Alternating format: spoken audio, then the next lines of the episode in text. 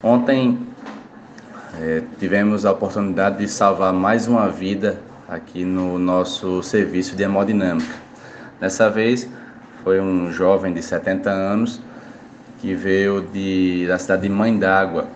Esse senhor era o prefeito da cidade, uma pessoa extremamente é, gente boa, veio aqui conversando com a gente e a queixa dele era uma dor no peito de forma bem importante. Foi diagnosticado de forma imediata com infarto agudo do miocárdio e procedido à realização de cateterismo de urgência.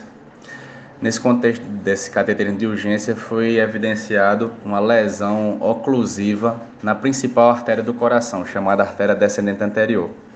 De forma imediata, iniciamos o procedimento de angioplastia com a desobstrução do vaso e colocamos um estente, implantamos de forma imediata um estente. O procedimento correu de forma bem rápida, em meia hora o paciente já tinha tido alta aqui da sala de procedimento e estava em pós-operatório na UTI.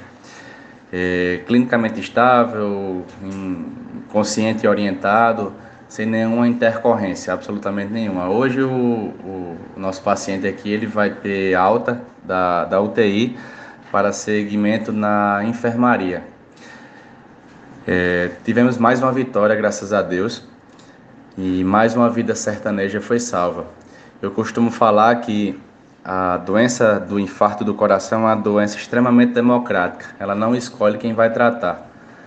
Ela simplesmente ela, quando ela chega, ela pega, ela não, não, não, não escolhe se é branco, se é preto, se é mulher, se é homem, se é rico, se é pobre. Na hora de que ela vai se manifestar, ela se manifesta e causa as comorbidades que, se não tratadas de forma rápida, são catastróficas. Então, graças a Deus, o Hospital Regional de Patos, junto ao governo do estado da Paraíba, salvou mais uma vida no sertão paraibano. Mais um sertanejo foi salvo. Foi salvo. Um bom dia a todos e um grande abraço.